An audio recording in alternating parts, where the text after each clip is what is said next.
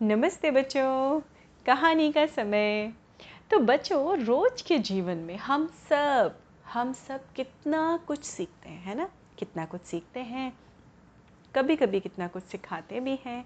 और सीखने सिखाने के इस क्रम में हम सबसे ज़्यादा क्या करते हैं? आप बच्चे ख़ास तौर पे सबसे ज़्यादा हम सवाल पूछते हैं। सवाल पूछना एक बहुत इंपॉर्टेंट uh, आस्पेक्ट होता है हमारे जीवन का। क्योंकि जब तक हम सवाल नहीं पूछेंगे, हमें जवाब कैसे मिलेगा?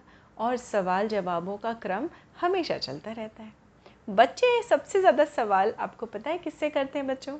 अपनी मम्मा से, है ना? वेरी नेचुरल छोटपन से ही अपनी माँ से सबसे ज़्यादा सवाल किए जाते हैं, प्रश्न किए जाते हैं। और माँ उसका भर से प्रयास करती हैं कि किस तरह से उसका सही जवाब दे के बच्चों की क्यूरियोसिटी यानी उनकी जिज्ञासा को शांत किया जाए। और ये जिज्ञासा होना भी बड़ा ज़रूरी है बच्चों, है ना? क्योंकि जब जिज्ञासा होती है तभी तो हम जानने की, समझने की चाह हमारे अंदर पैदा होती है कि हम जानना चाहते हैं कि क्या है, कैसे है, क्यों है है ना? और उम्र के साथ साथ देखिए कितनी खूबसूरती से how beautifully we keep learning है ना ईच डे ऐसे ही एक ममा बेबी कैमल था। बेबी कैमल अपनी ममा कैमल यानी ऊँटनी से सवाल पूछ रहा था। और सवाल पूछने की झड़ी लगी हुई थी, जैसे हम सब नेचुरली करते हैं, है ना, अपने मम्मा लोगों से। तो उसका पहला सवाल था, उसने कहा, मम्मा हमारी पीठ पे इतना बड़ा हम्प क्यों है? हम्प होता है ना, बच्चों कैमल की पीठ पे आपने देखा होगा, एक बड़ा सा हम्प होता है, या उसको हिंदी में कुबड़ कहा जाता है। तो ऊँटनी मम्मा ने कहा, अरे, मदर अर्थ ने हमें ऐसे ही बनाया है, मदर नेचर ने हमें ऐसे ही बनाया है। तो उसने कहा, नहीं नहीं, मम्मा, देखो ना देखो ना, किसी भी जानवर को मैंने कितने सारे अपने दोस्त देखे, किसी के भी पीठ पे ऐसा नहीं है। मुझे नहीं अच्छा लगता, मुझे नहीं अच्छा लगता। तो मम्मा उठनी हँसी और उन्होंने प्यार से अपने बेबी को समझाया। उन्होंने कहा, देखो बेटा, प्रकृति ने या नेचर ने हम सबको अलग अलग बनाया है। इसलिए क्योंकि हम रेगिस्तान के प्राणी हैं, हम रेगिस्तान में रहते हैं। रेगिस्तान में रेत ज़्यादा और पानी सबसे कम मिलता है। तो तुम्हें पता है बेटा, ये जो कुबड़ तुम्हें अच्छा नहीं लग रहा है ना, इसमें क्या होता है? इसका फ़ंक्शन होता है कि इसमें पानी स्टोर हो जाता है हमारी पूरी बॉडी के लिए। क्योंकि लाइफ के लिए, जीवन जीने के लिए पानी भी बहुत, पानी सबसे ज़रूरी चीज़ होती है। तो वो पानी हमें मिल, मिलता रहे और हम जी हम रेगिस्तान में चलते रहें रहते रहें उसका सबसे बड़ा रीज़न या सबसे बड़ी चीज़ जो हमें प्रकृति ने दी है वो ये हम्प दिया है जिससे हमारी हमारा शरीर अच्छे रूप से चल पाता है। तो समझे? तो अपने इस कुबड़ को आ, बुरा मत कहो इससे प्यार करो क्योंकि मदर नेचर ने हमको ये स्पेशल चीज़ दी है जिसके साथ हम बहुत हैप्पीली रेगिस्तान में रह लेते हैं। बेबी हम्म, कैमल को ऊँट को समझ में आई। उसने कहा हाँ मम्मा तो सही कह रही है मन ही मन सोचा। हम्म, मम्मा तो अच्छी बात कह रही है। ओके ठीक है मैं अब से कभी भी नहीं सोचूँगा कि ये कुबड़ बुरा है या हम क्यों हैं। अब मैं नहीं पूछूँगा। और ये सोचते सोचते ही उसकी निगाह कहाँ गई? उसकी निगाह गई अपने पैरों पे। अब तुरंत हाजिर था दूसरा सवाल। उसने कहा, मम्मा, चलो ठीक है, हम तो आपने बता दिया। अभी हमारे पैर देखो ना कैसे लंबे लंबे और नीचे देखो एकदम कड़े कड़े, ऐसे कोई पैर होते हैं। आप देखो, दूसरे जानवरों के पॉज कितने अच्छे होते हैं। टाइगर के पॉज देखे आपने? आपने शेर के देखे? आपने इसके देखे? उसने तमाम सारे जानवरों के नाम गिना दिए। मम्मा जो थी वो बहुत धैर्य से, मम्मा कैमल बहुत धैर्य से उनकी बात सुन रही थी, जो सारी मम्मियाँ करती हैं। बहुत पेशेंस रखना पड़ता है है ना? तो मम्मा ऊँटनी ने कहा कि हाँ बेटा, बात तो तुम सही कह रहे हो, लेकिन मेरा जवाब फिर से वही है।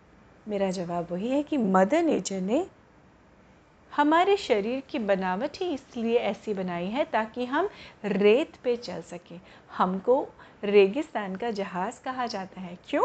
क्योंकि हमारे इन पैरों की बदौलत ही, इन पैरों के कारण ही हम, जिसमें रेत नहीं फंसती, और रेत में हम चलते हैं तो स्विफ्टली रेत निकल जाती है सैंड ना पैरों से निकल जाती है, और हम बहुत एफिशिएंटली अगर सॉफ्ट पॉज होंगे तो हम रेत पे चल नहीं पाएँगे।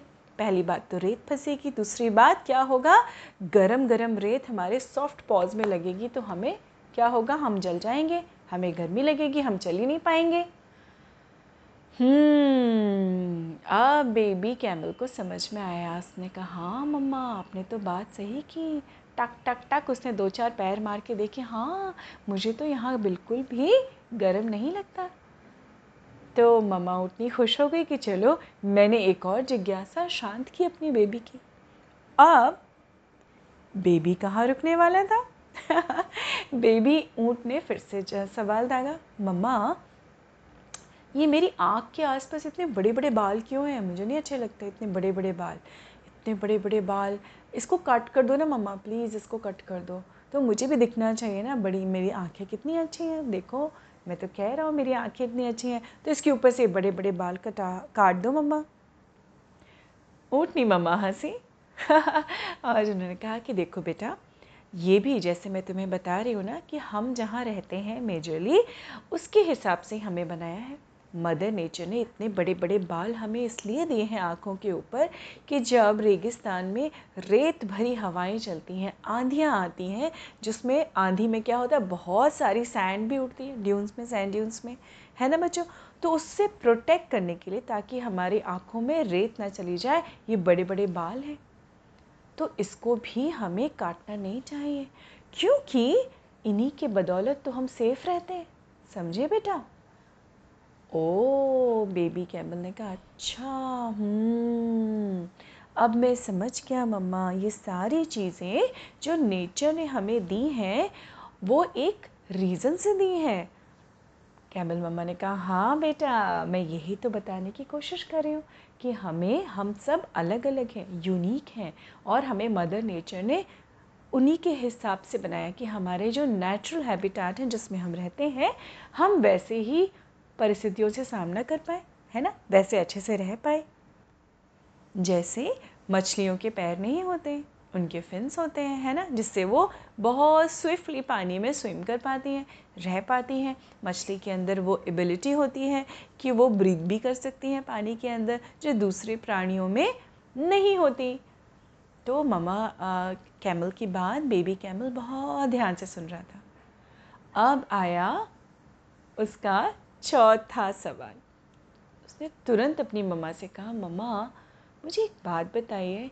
जब हम बने हैं रेगिस्तान में रहने के लिए हैं तो हम यहाँ क्या कर रहे हैं? हमें यहाँ क्यों रखा गया है?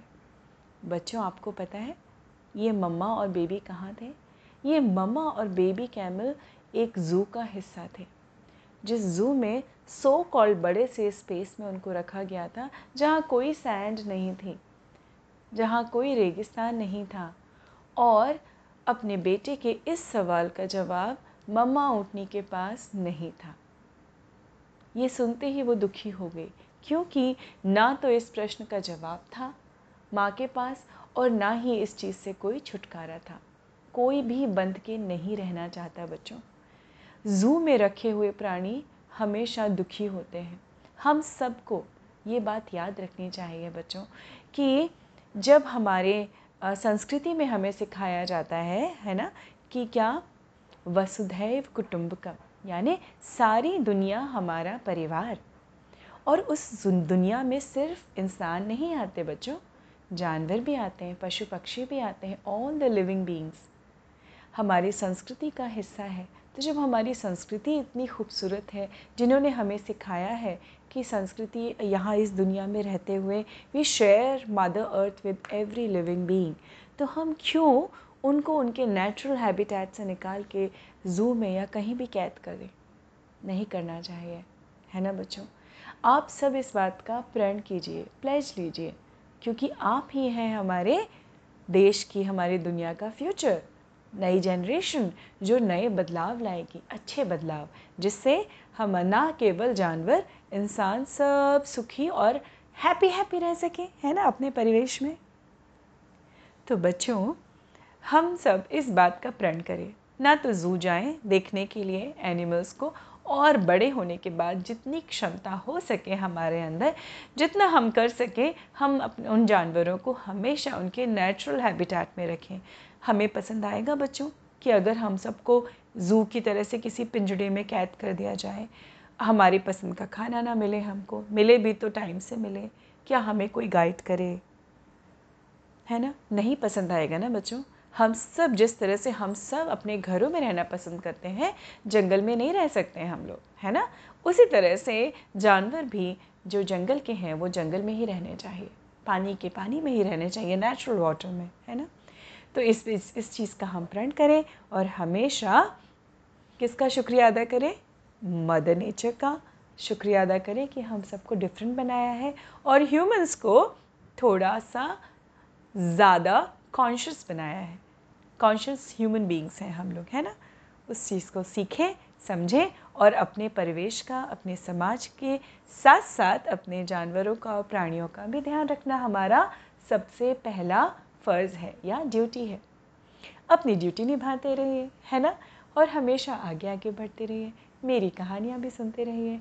मैं जल्दी ही मिलती हूँ आपसे अगली कहानी लेके। नमस्ते बच्चों।